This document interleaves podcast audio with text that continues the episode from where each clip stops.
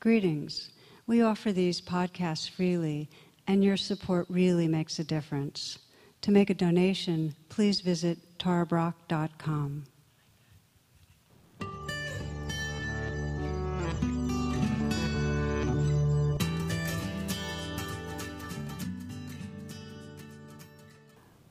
Namaste and good evening. Yeah. Hmm. So I thought I'd start with um, one of my favorite templates for the spiritual path, and in a way, a retreat as a as a kind of microcosm. When we are paying attention, that it's like jumping off an airplane and realizing that we don't have a parachute, and then realizing really that there's no ground to hit because everything's changing. And then realizing there really was no one that jumped. so you're jumping off plane and realize there's no parachute, that really we can't control what's happening. And you've got that one you know, right? That it just happens. And we start getting that we think we're going to hit ground, maybe we hit something, but then there's something else and something else. Things keep changing. And then the one that might seem more elusive is, but really nobody jumped. It's not really happening to somebody. It's happening, but not to somebody. But we'll explore that a little. That's part of what I'd like to look at. When we're suffering, it feels very much like, uh, even though we don't have a parachute, we're trying to invent a parachute moment by moment. We're trying to control. And when we're suffering, um, even though things keep changing, we think that in some way we're stuck. It's not going to change. And then, of course, when we're suffering, we think intensely, it's happening to me, or I'm causing it. These are some of the signposts. So, the inquiry tonight is one of the core inquiries on the spiritual path, which is really how do we realize and how do we trust this path, this process, this beingness that's here? So that we're not so wildly trying to grab the controls, so we're not always fearing the ground we're going to hit. How do we trust? The uh, suffering self goes around with the sense that there's a problem. How do we get it that things can feel bad, but it's not a problem. So there's a um, kind of a metaphor, kind of legend from India that talks about a musk deer uh, that detects this kind of mysterious heavenly fragrance. And it, it has a sense of peace and love to it. And so it bec- feels like it's being beckoned, and the whole purpose of its life is it's compelled to find the source of this uh, fragrance. And so he sets out and he, he just travels, all, he, you know, goes over these icy, forbidding peaks and through, um, you know, torrential storms and steamy jungles and across endless desert sands and so on. Finally, no, no, no, no finding of the scent. Just finally, at the end of his life, exhausted from the effort, uh, he, he kind of topples over, and his horn pierces his belly, and that scent that he was pursuing his whole life fills the air. And so it is uh, with most of us that there's a sense that, uh, and these are what I consider like the key delusions of the separate self, that there's something we're wanting that's down the road. Might even be, you know, tomorrow at the end of the retreat, and it might be 20 years from now, but it's down the road and it's out there, it's outside, it's not, it's not right here, it's not right now. And um, it's either, if it's possible, it's, it's not yet, and sometimes it's not even possible. And that who, who we are is really a self with a problem that has to get through the problem first. So the musk deer does not trust what is right here and what is right now. And the Buddha and every major spiritual, mystical tradition teaches this, it's really a radical reminder that what we seek is what we are. That even when we're most neurotic and confused and most hopeless, still that which we're longing for, that uh, awakeness and freedom and open heartedness, is available right, right here, right now. That we're no more separated from it than a wave is from the ocean. That we belong to it. So those are the teachings. And the process of enlightenment or spiritual awakening is one of awakening from the separate self that feels I've got a problem, you know, the separate self that's trying to get somewhere, to this realization of beingness that it's, that's here. It's a, it's a widening and an opening of our sense of identity. I sometimes like to think of it in terms of uh, waves and ocean, that awareness hitches its identity to a pattern of waves, and that the awakening is realizing the oceanness that is filling this pattern of waves is, is really what we are. So the realization is got all sorts of different language to it and this came up the other morning. I mean, for some people, the realization would we be discovering our true nature, our beingness, or divine love, our God, you know, the mystery. There's all these different words, but they all point to this original, intrinsic nature uh, that we have, this awareness and love that's really our essence. So the key intuition on the path that keeps that brings us here, and that, and when I say here, brings us in some way to situations where we can deepen our attention. That brings us to processes that help us wake up. This intuition is that it's possible. That something in us senses our potential to be more free you know, I remember one of the first long retreats I attended. It was uh, a six week at IMS. One of the teachers, I have no idea who it was now, said something like, "Do you trust that you're an awakening Buddha? That this is that you've got that Buddha nature, that potential to realize?" And in my mind, and it was kind of, it wasn't quite a hand raised, but he was really asking. And I remember thinking, yeah. And then mm, sometimes, you know, I kind of deflated. And I started tracking, I had this inquiry, which was, who am I taking myself to be at any given moment?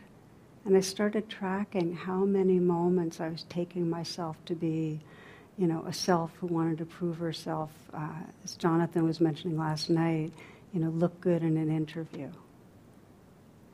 And a self that was on, our, on the way to the lunchroom and was really fixated on food, or the self that wanted to look good, you know, wearing the shawl or have, you know, just how I appeared to others when they weren't even looking at me, you know, that kind of thing. And in those moments, the trust in Buddha nature was at best an idea, and mostly at those moments, I didn't really like myself. I didn't trust myself. And then there were other moments that there was quietness. My mind was getting quiet, or in nature walking, you know, or doing a practice and really feeling love, when it was just, yeah, that's that goodness is here. So we kind of remember and connect with it and we forget. But as you've probably discovered, there are big swaths of time that we're in that kind of trance where we're taking ourselves to be a self that's separate and in many ways not okay.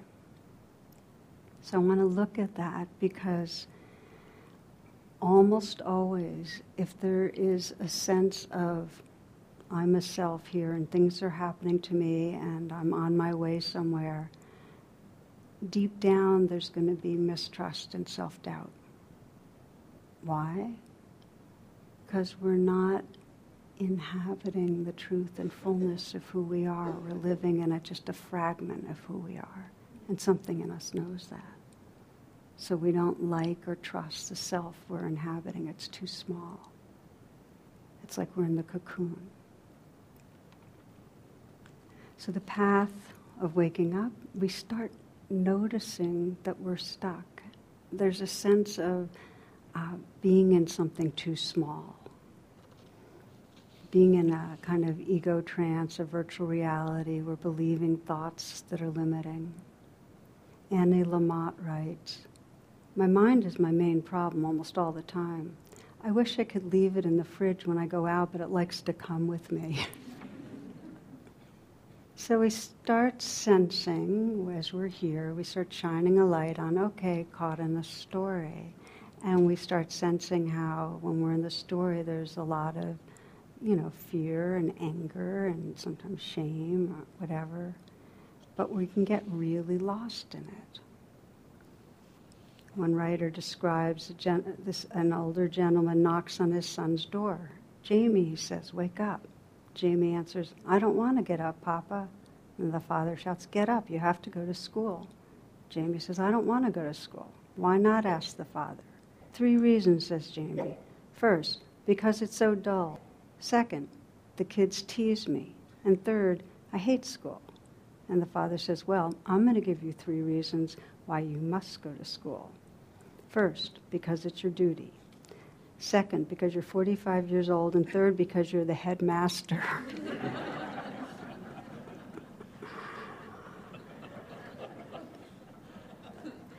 Big problema when we believe the story, when we're in the dream. And um, when we're in it, usually in some way we're failing, or we're unlovable, or we're unseen, and we need to change, or else somebody else needs to change for us to be okay. That's before we've made the U-turn. It's like it's your fault. There's a saying that man marries woman, expects she will not change. She does. Woman marries man, expects him to change. He doesn't. so believing your thoughts, believing the virtual reality is trouble. I read that 86% of all statistics are made up. Come on. all right. So you cannot sustain the thoughts, the trance, unless you are in one, a kind of one of those incessant uh, thinking, inner dialogues, and you're believing your thoughts. I always find that when people leave retreats, often the biggest single takeaway. This is really the number one takeaway. I don't have to believe my thoughts. If you can leave with even a little more of a sense of that, enormous freedom opens up. But we do believe our thoughts. We get caught in believing the fearful things that are coming up in our mind that they're true there's one story some of you might remember that I think exemplifies some because when we're believing our thoughts, our body goes along for the ride and has all the feelings that go with the belief, of course, which then loops to feed the belief, which then loops to feed the feeling. Does that make sense, this looping we get in? A couple from Michigan decide to go to Florida for uh, the, just to get a break from the winter, and they're going to spend their their time at the same hotel where they went and had their honeymoon uh, 20 years earlier. But because of their schedules, they had to leave at different times, and he got there first. And uh, she was going to fly in the next day. So he, there's a computer in his room, so he decides to send an email. And he accidentally leaves out one letter and the email address and sends the email. Well, somewhere in Houston, a woman had just returned home from her husband's funeral. He had been a minister many years, and he was called home to glory following a sudden heart attack. So the widow goes, she goes home, she decides to check her, her email. And she looks at the first message and she faints. And the widow's son rushes into the room and he finds his mother on the floor. And here's what was on the computer screen To, my loving wife. Subject, I've arrived. Date, 20th of March 2016. I know you're surprised to hear from me. they have computers here now, and you're allowed to send emails to your loved ones. I've just arrived and been checked in. I see that everything's been prepared for your arrival tomorrow. Looking forward to seeing you then. Hope your journey is as uneventful as mine was. P.S. Sure is hot down here.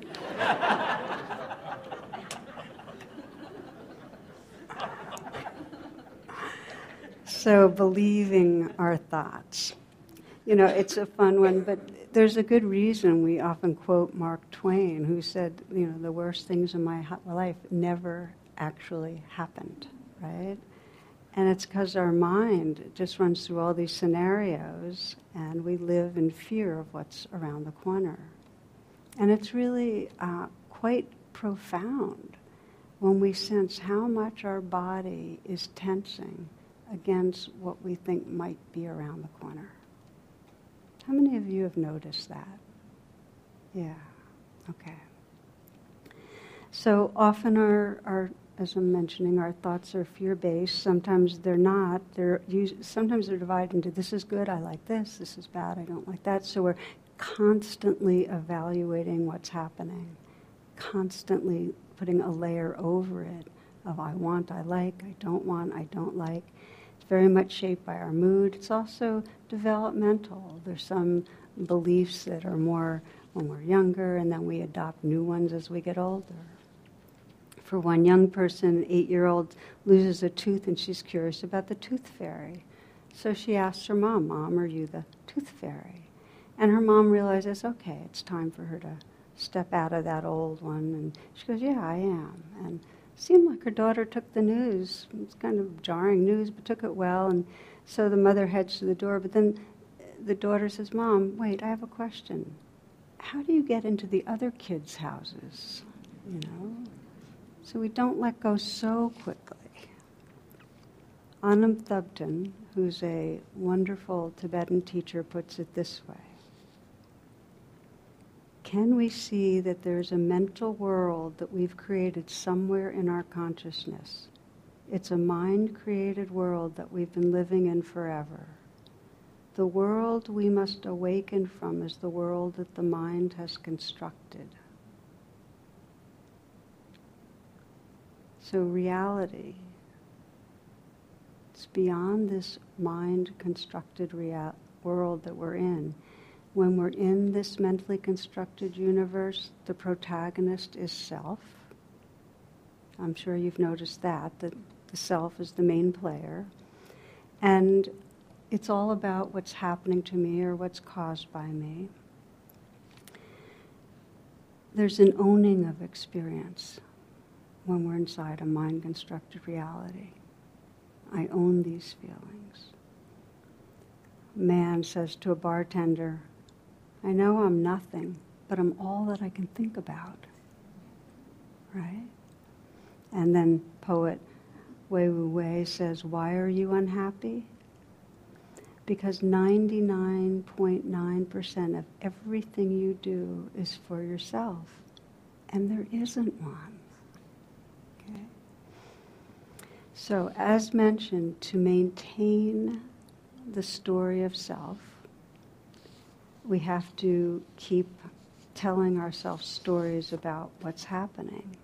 And the power of what you're doing here with meditation is you're on purpose noticing, oh, I'm in a virtual reality.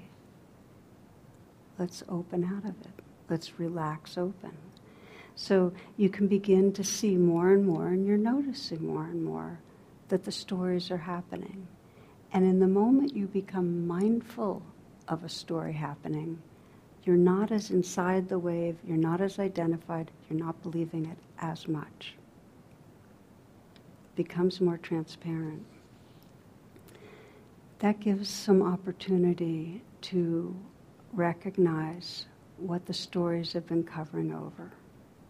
And what the stories cover over, it's kind of if you imagine a light bulb with uh, kind of a material over it that just darkens everything. The stories are like that surrounding felt or material. When you start having the stories more transparent, not as believable, light starts shining through. It's like that, that radiance of your beingness starts shining through. In the Carlos Castaneda books, the shaman Don Juan says that we maintain our world with our inner dialogue. A man or woman of knowledge is aware that the world will change completely as soon as they stop talking to themselves. So, when you start noticing the stories, and these are limbic stories, they're driven by fear and wanting, and you start noticing them, and in the noticing, they lose their energy some. In a kind of psychobiological way, you start having more access to the more recently developed part of your brain, the frontal cortex. When you stop running the stories as much, you actually have more access to the frontal cortex, which is the site of mindfulness, compassion, perspective. When you have access, you're more in touch with your heart and your spirit. You're more able to be true to your values, to what matters. I heard a story some years ago. A woman was describing time with her dying father, and he had been a, you know, kind of a larger than life figure. He'd been an architect, pretty well known, designed buildings and urban centers and so on. And he was a very driven guy. Like his identity and his work were merged. And so, being so work focused, he had been pretty neglectful as a parent. So they had a pretty distant relationship, and there was a lot of tension. And she had to do a lot of psychological work to, to you know, be with that wounding. But here he was at the end of his life, and they um, they were spending a lot of time together. So she recounts a moment where she was saying, well, "Tell me about what of your what your accomplishments were. What what was the accomplishment you felt most proud of?" There was a long pause, and then with tears in his eyes, he looked at her and he said, Why, you, of course.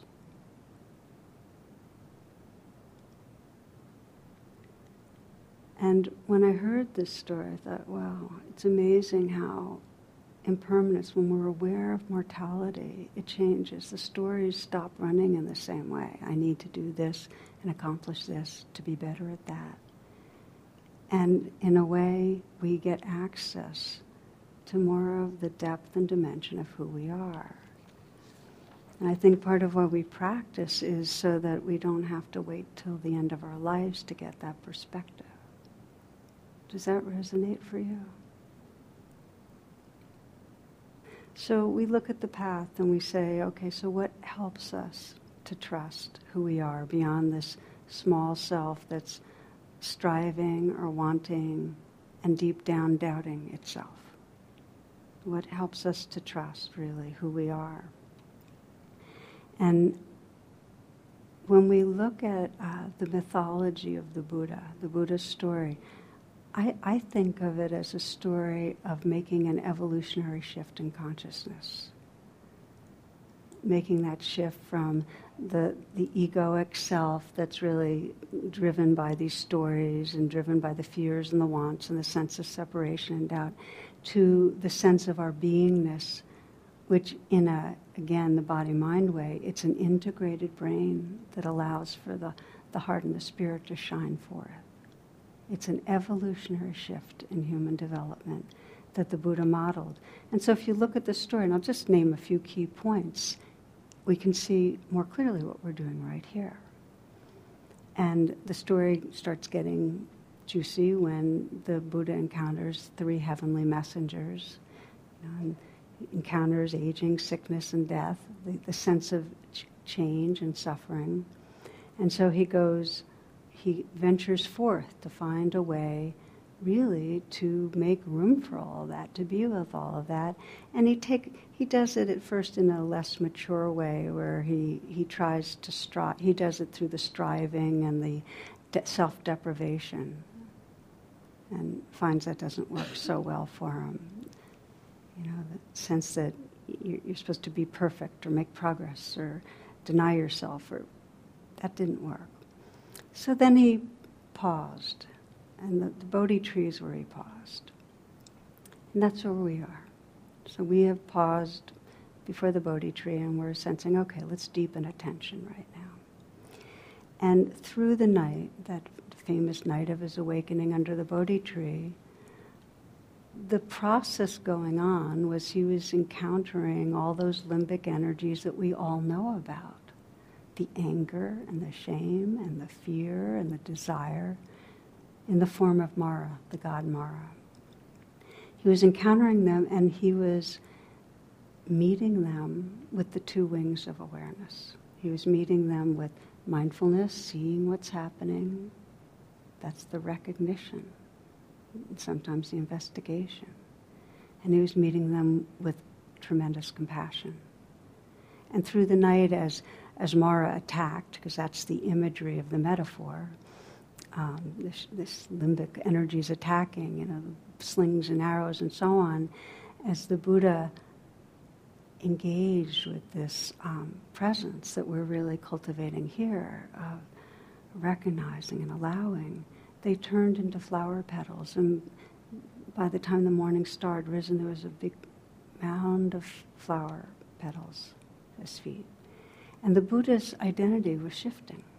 He had shifted from you know, the one that was striving and depriving and so on, to this presence, this open, caring presence that was able to be with what came. But he wasn't completely free. So Mara pulled out the final major challenge, which I know many of you know. What was that final challenge? Say it loud. Let's hear it. Doubt. All right, let's hear it for doubt. It's like singing, I'm not enough, you know, doubt. It's a big one, it's really big. So, doubt, doubt was, was the one. And the Buddha, when encountering doubt, which really took the form, the, the Mara said, Who do you think you are? Like, who are you taking yourself to be, right? And that's doubt was major because it shined a light on where the Buddha wasn't totally trusting his Buddha nature, right? So in those moments, he reached out and he touched the earth, and that's a symbol of calling on the earth goddess, which is really calling on this whole universal web of loving awareness, this whole living world, to bear witness, to nurture him in a way, and reminding him of his goodness. You are good. You are the Buddha. You are awareness. And it's in those moments. This is why I love this so much. He reached out and he called on loving presence. It's in those moments that doubt, that sense of that small self dissolved, and he rested in the trust and the light and the radiance of his true nature. So here we are. And there are times that we feel doubtful. And we need to recognize doubt, really contact it, and also turn towards love, call on love. And sometimes it's going to feel like we can call on love and offer it to our own self. And sometimes it's going to feel like we need to call on love and sense deities or loved ones or a dog or a child and let the love come that way. Do you know, in the long run, there's no difference. We have this idea that we're not supposed, we're supposed to source only from inside. There's no real inside and outside. We're calling on love. If you call on love from the earth goddess and you feel it pouring in, what you're going to find is that love was always a part of you. You just were forgetting. So if you feel caught and you can't offer yourself kindness, just sense what source you might call on in the universe, because there is kindness in this universe. Call on it and you'll reconnect with your universal belonging in that way. So these are the key elements in the Buddha's awakening and in our awakening, and it's an evolutionary awakening, and we have that potential built into us. Built into us.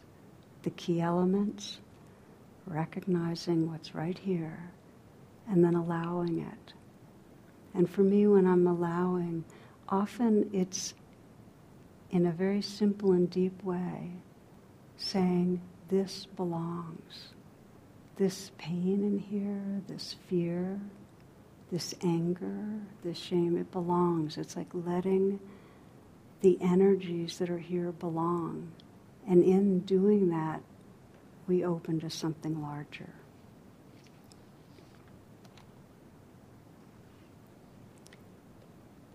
Give you a, a, an example from this last year of uh, a friend of mine that I really bore witness to the power of trusting this basic goodness, this capacity in us. And um, I've spoken about her before. Her, her name was Sherry Maples.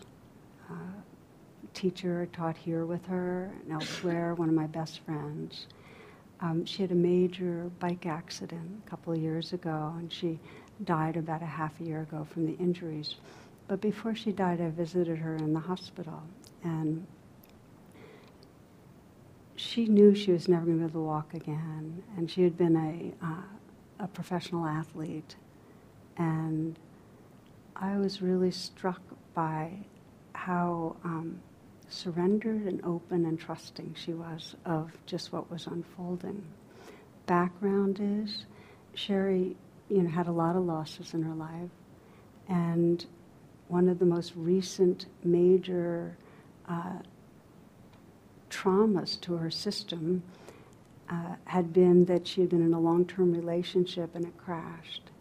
And the loss of that relationship spiraled her into a depression that was um, so big. And this was just a couple of years ago that she, who had been very active teacher and uh, you know, a wonderful inspiration for many, had to pull back from her activities for many, many months it was that bad. Like she really could barely go out.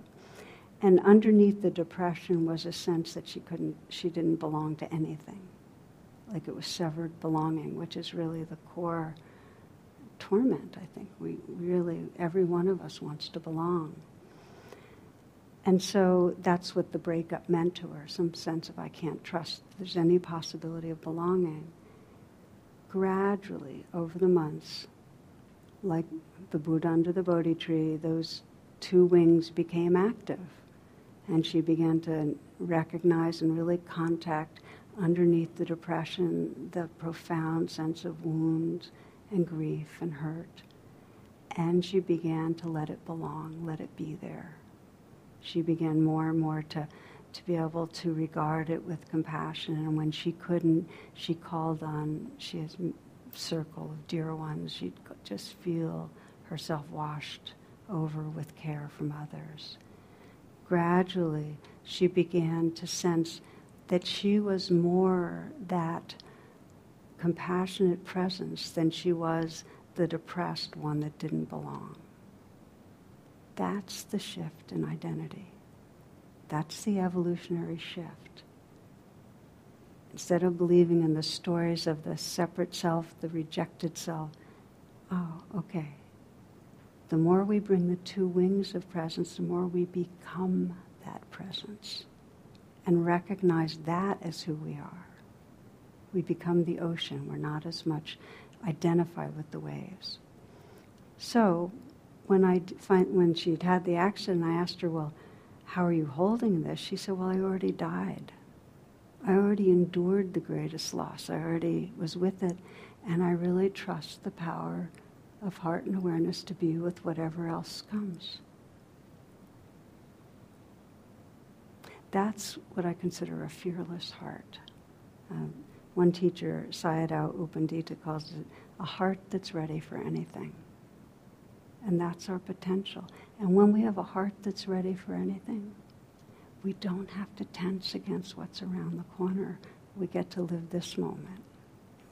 And there's a spontaneity and a freedom to love in this moment.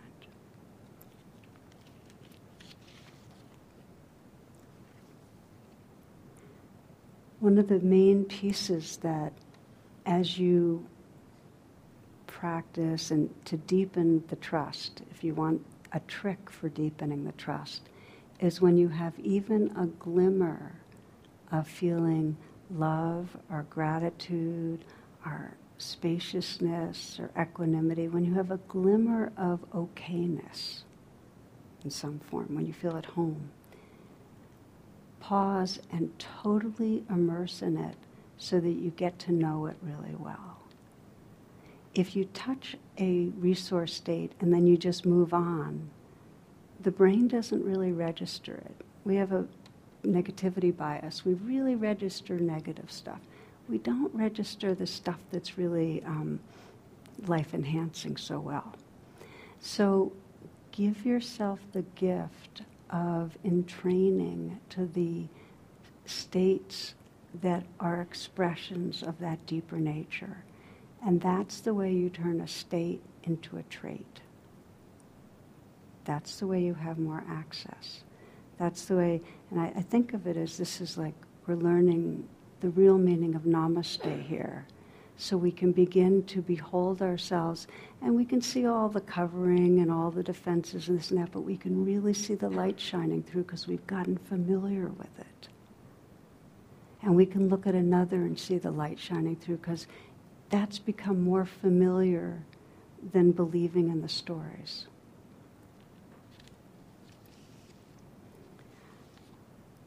There's a hospice nurse who described uh, an incident at, at one of the county hospitals that she worked at. She had a patient who, 44 years old, he had served a long sentence for robbery, and he was dying from complications of AIDS, HIV, and hepatitis C. So he didn't want, um, his mother called because he was so ashamed of his life. But this this hospice nurse, she was also a Buddhist practitioner, um, saw beneath his shame in some way. She saw something. And after they, they had a real deep conversation, she convinced him to make contact with his mother.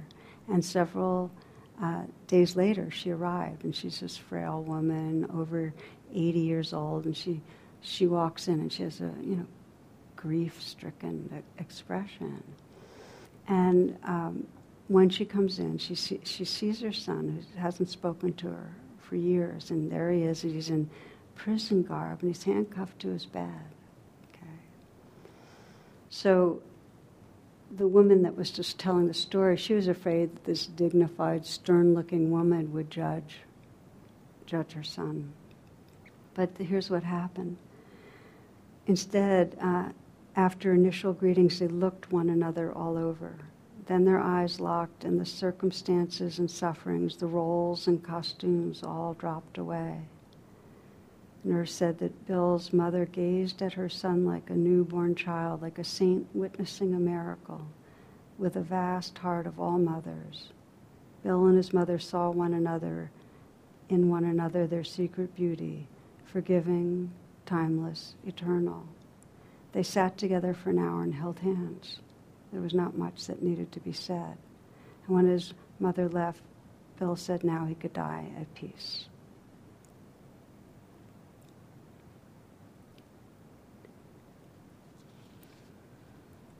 We have this capacity in us to see past the conditioning in ourselves to that secret beauty and in each other.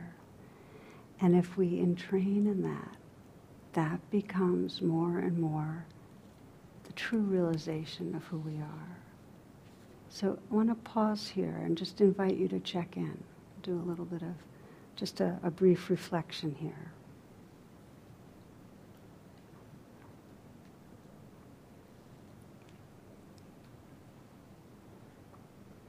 This little practice in, in training because it's, it's so valuable if we want to deepen trust.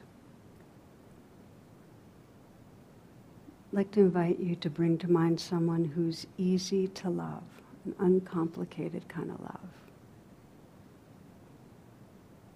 Could be a child, could be your dog, could be a friend that really is close and comfortable, could be um, someone you don't know, could be a, so well um, that you feel love with. It's maybe a spiritual figure. Whoever you, comes to mind, uh, just sense what it is about them that makes them lovable.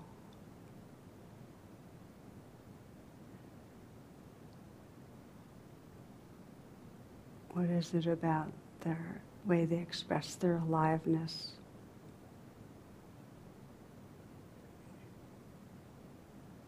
As you're scanning and sensing, you might see them loving you. Like, what's the look in their eyes when they're appreciating you,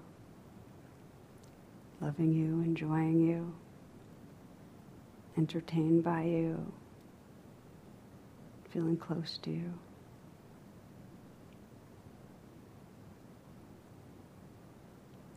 And just feel your heart's appreciation, and you might even bring one or two hands to your heart and just feel what it's like to really appreciate and love that being. You might mentally whisper their name and say thank you, perhaps a few times.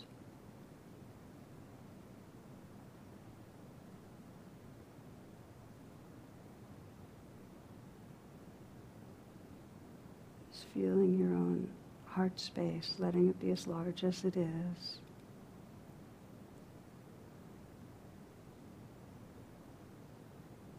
Again, just saying thank you or I love you to that being. And just let sense how love can fill your body and go beyond your body. Just be that heart space. Get to know it some. What's it like when you're feeling that warmth towards another?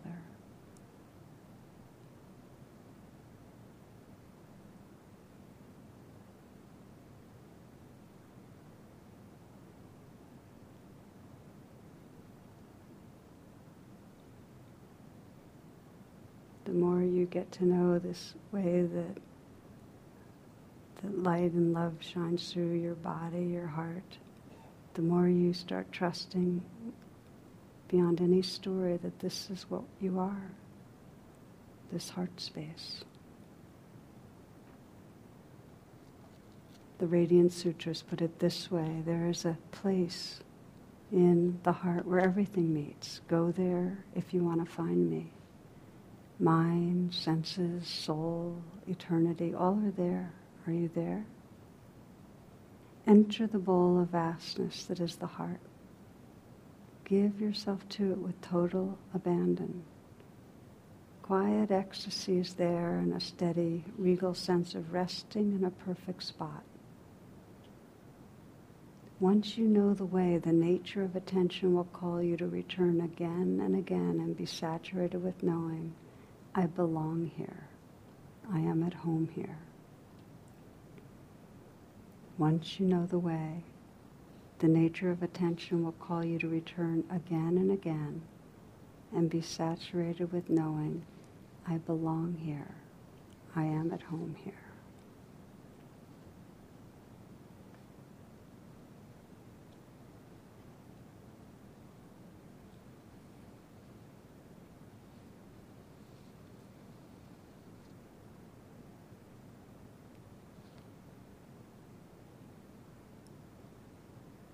Sensing as you are right now who you are. What's your deepest sense of your own being when you're experiencing heart space?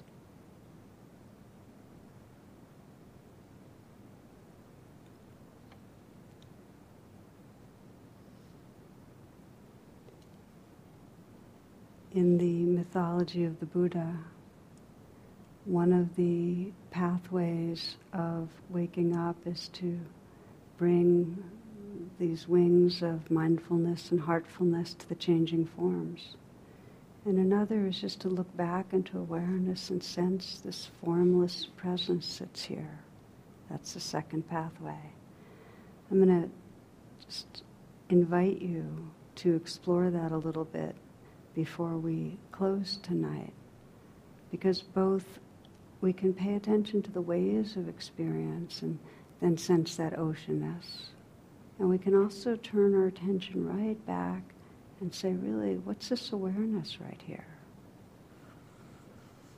So I'm going to move right into um, right into this kind of exploration to sense the awareness that's here.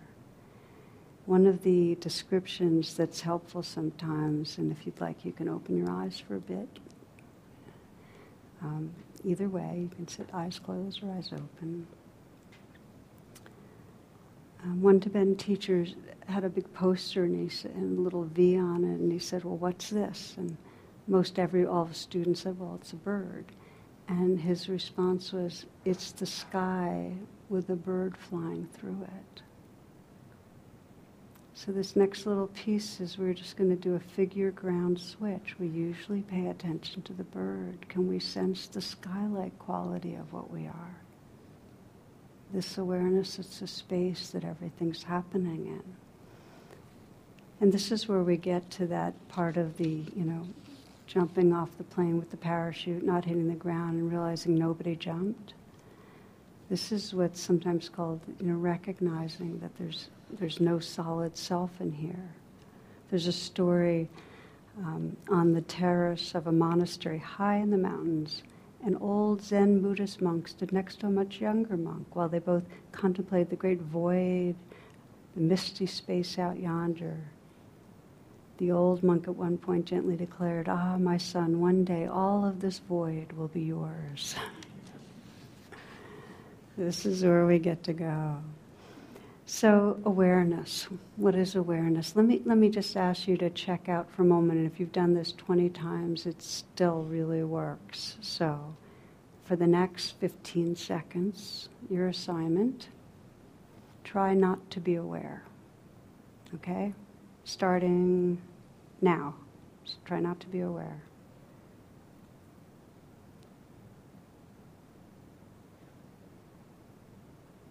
Try not to be aware.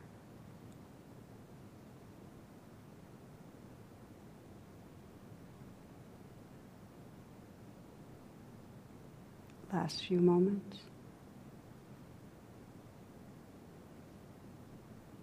Okay. Okay, that's good. Okay, how many were able to not be aware? Yay. I was hoping somebody would raise their hand. Okay, so for most people, what you find is that awareness is just there. It's like it is just, there is a presence registering. It's an open presence registering. Now close your eyes again just so you can pay attention. And you might say to yourself, okay, I'm going to try not to be aware. So you can again sense this in the background, this awareness just keeps going and going and going. And turn the mind and sense, well, what, what's this awareness? What are the basic qualities? What is awareness?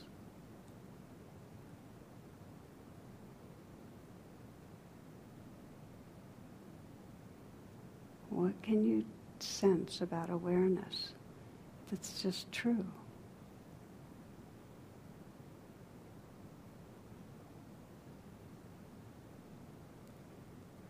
Can you sense that awareness is innately open, that there's a boundlessness?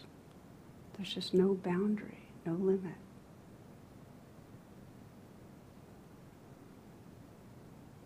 Can you sense that awareness is innately wakeful. There's a knowing quality. Sometimes described like a sunlit sky, that there's openness and there's light, and you can't really separate them. It's a sunlit sky, knowing and open. And can you sense that when awareness encounters a wave of experience, there's a natural tenderness or responsiveness?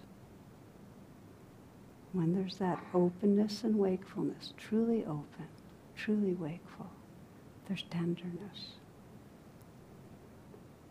Often these are the three characteristics that are described. Keep exploring for yourself. Open, wakeful, tender. Now again, if you'd like to open your eyes for a moment, feel free.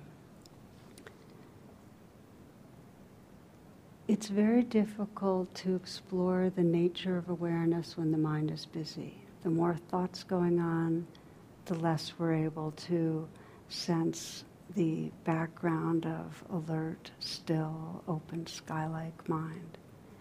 So, I'd like to invite you, when your mind gets quieter, to let those be the times when there's a kind of a sense of a sometimes described as a ghost self like you can sense behind maybe the curtain there's some controlling some sense of self but more there's kind of a quietness and you're just not- noticing changing experience those are the times that you can begin to make a little bit of a turn of attention and bring mindfulness to the awareness itself. Here's how it's sometimes described that we're typically, if like my hands right now are like my mind, we're t- typically looking out and fixating on objects. We're fixating on images and sounds and thoughts, like looking out. And when we want to look into awareness, it's like there's a slight effort, which is to look and see what's here. And then there's a complete letting go, being free. So the practice, it's sometimes called the backward step, where we're stepping back and just to experience awareness directly, is a kind of an inquiry, like what's what's here, and then just letting go and being whatever we see. Look and see, let go, be free. The key is that it's not conceptual. There's no striving. It just comes from an interest. If you start getting conceptual, just smile at it and say, thank you very much, not now. You know, and if you find your mind is busy or sticky, drop it. Then go back to paying attention to the waves of experience, because that's the way that you'll begin to relax back open to the ocean, be with the waves. But if the waves are quiet, look and see what is this ocean of awareness, this sea of wakefulness. And then just let go and be it. Let's, uh, let's practice a little bit. And I really invite you to uh, this is a kind of take it or leave it practice. If right now your state of mind is not a match for it, just put it, you know, file it away for a future day. But just keep open and curious. The key is once you have turned the attention, like instead of looking at the screen at a movie theater, you're looking back into the projector and into the mind that created the movie, into the light that really it's sourced once you've looked back, the key is to let go and not to do anything. In fact, any doing resurrects a sense of a self, any strain in doing. So for right now, again, arrive in presence. Awaken your senses so that you can listen hearing the sound.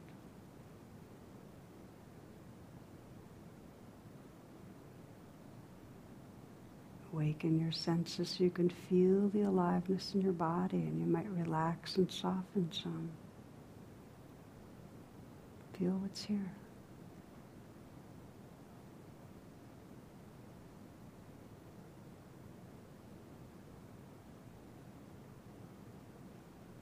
utterly awake, senses wide open, letting everything happen.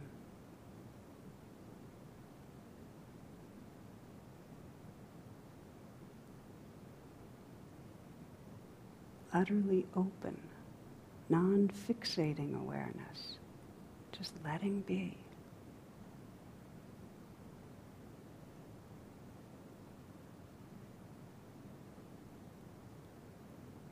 You're noticing in the foreground the changing experience.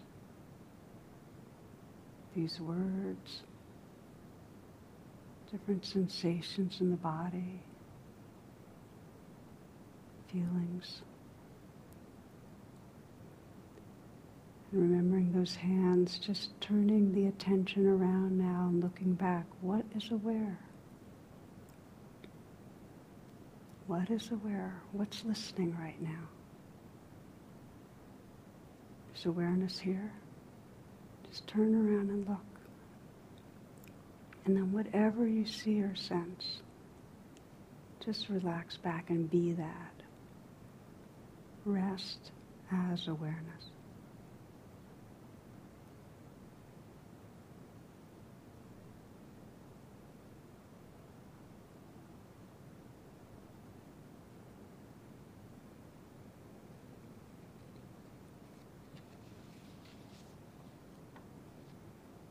Soon what happens, you start noticing, oh, this sound, this feeling, this thought. So again, utterly awake. Senses wide open.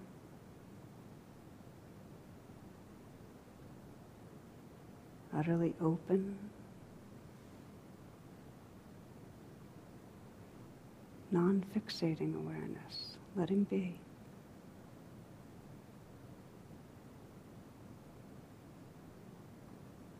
And then just gently turning the attention and looking back towards awareness. What is aware?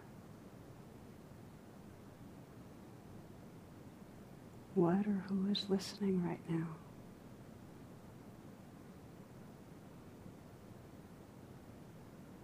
Look and see, and then just let go and be free. Just rest.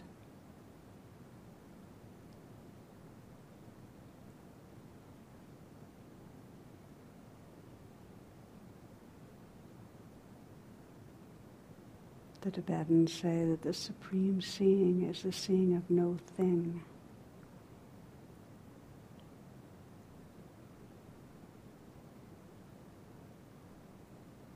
Just this alert stillness, this presence. Rumi writes of one light, endlessly emanating all things, one bright turning diamond. One, one, one. Ground yourself. Strip yourself down to blind, loving silence. Stay there until you see you are gazing at the light with its own ageless eyes.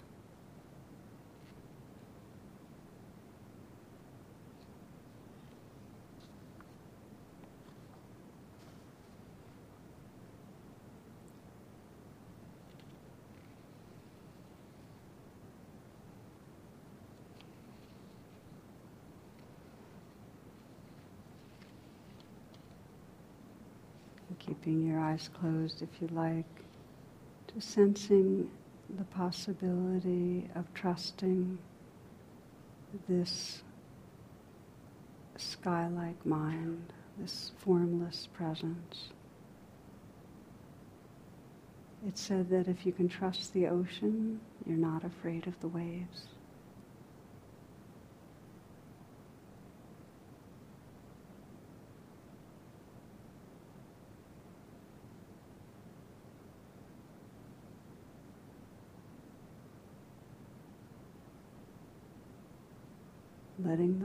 Of experience come and go. The gift of trust, this heart that is ready for everything, allows us to respond then to our world with a very natural compassion because the whole world is part of our hearts.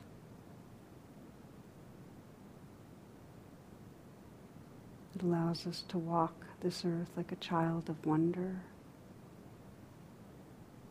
including the joys and sorrows. It gives us a timeless love that senses beyond the forms, the beauty and goodness that's here, and a liberating wisdom. Sri Nisargadatta says, Wisdom tells me I'm nothing. Love tells me I'm everything. And between the two, my life flows.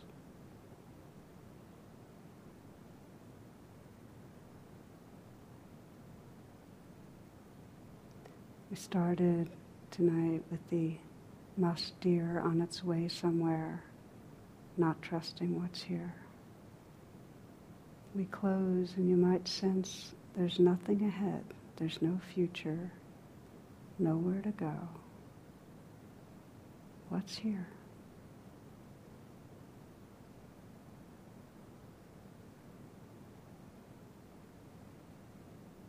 There's nothing to do. There's no problem to solve. What's here?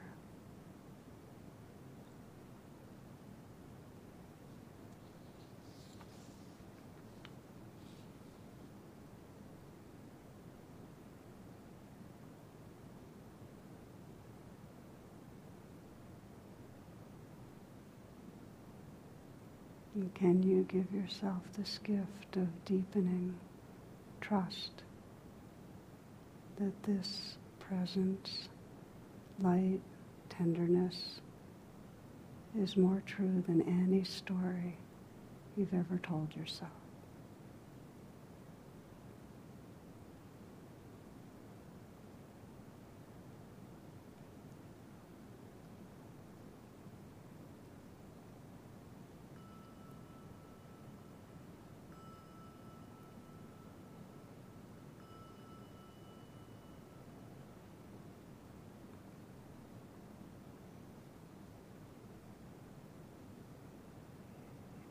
Namaste, and thank you for your attentiveness and presence, truly.